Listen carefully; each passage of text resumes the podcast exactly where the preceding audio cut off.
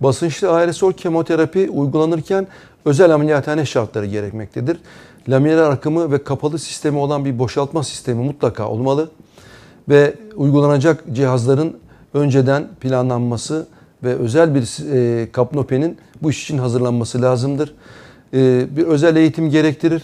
Özellikle e, uygulama esnasında bütün herkes ameliyathaneden çıkar. Dışarıdan kontrol edilen bir sistemle kemoterapik ilaçlar, kemoterapetik ilaçlar hastanın karın içerisine basınçlı ve aerosol olarak verilir. 30 dakika sürer.